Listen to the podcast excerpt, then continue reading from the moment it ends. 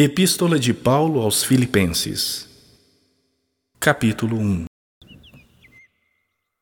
Paulo e Timóteo, servos de Cristo Jesus, a todos os santos em Cristo Jesus, inclusive bispos e diáconos que vivem em Filipos. Graça e paz a vós outros da parte de Deus nosso Pai e do Senhor Jesus Cristo. Dou graças ao meu Deus por tudo o que recordo de vós, fazendo sempre com alegria súplicas por todos vós, em todas as minhas orações, pela vossa cooperação no Evangelho desde o primeiro dia até agora. Estou plenamente certo de que aquele que começou boa obra em vós há de completá-la até ao dia de Cristo Jesus. Aliás, é justo que eu assim pense de todos vós, porque vos trago no coração seja nas minhas algemas, seja na defesa e confirmação do Evangelho, pois todos sois participantes da graça comigo. Pois minha testemunha é Deus, da saudade que tenho de todos vós, na terna misericórdia de Cristo Jesus. E também faço esta oração: que o vosso amor aumente mais e mais, em pleno conhecimento e toda percepção para provardes as coisas excelentes e serdes sinceros e inculpáveis para o dia de Cristo, cheios do fruto de justiça, o qual é mediante Jesus Cristo, para a glória e louvor de Deus. Quero ainda, irmãos, cientificar-vos de que as coisas que me aconteceram têm antes contribuído para o progresso do Evangelho de maneira que as minhas cadeias em Cristo se tornaram conhecidas de toda a guarda pretoriana e de todos os demais. E a maioria dos irmãos, estimulados no Senhor por minhas algemas, ousam falar com mais desassombro a palavra de Deus. Alguns, efetivamente, proclamam a Cristo por inveja e porfia. Outros, porém, o fazem de boa vontade. Estes, por amor, sabendo que estou incumbido da defesa do Evangelho.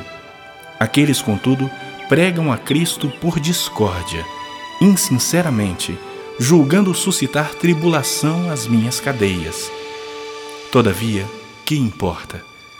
Uma vez que Cristo, de qualquer modo, está sendo pregado, quer por pretexto, quer por verdade, também com isso me regozijo.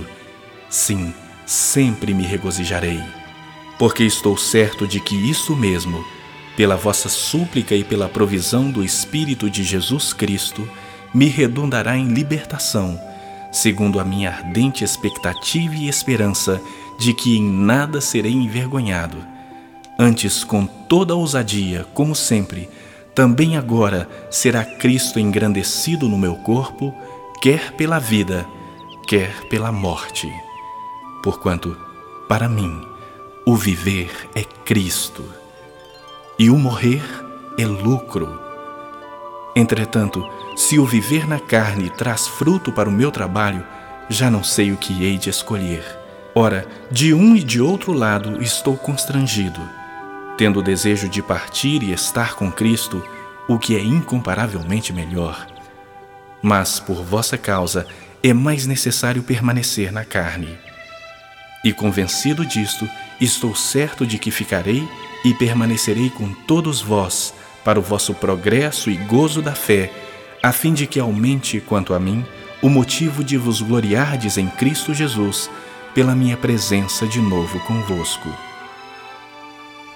Vivei acima de tudo, por modo digno do Evangelho de Cristo, para que, ou indo ver-vos ou estando ausente, ouça no tocante a vós outros que estáis firmes em um só espírito, como uma só alma, lutando juntos pela fé evangélica, e que em nada estáis intimidados pelos adversários, pois o que é para eles prova evidente de perdição, é para vós outros de salvação, e isso da parte de Deus. Porque vos foi concedida a graça de padecerdes por Cristo, e não somente de crerdes nele, pois tendes o mesmo combate que vistes em mim, e ainda agora ouvis que é o meu.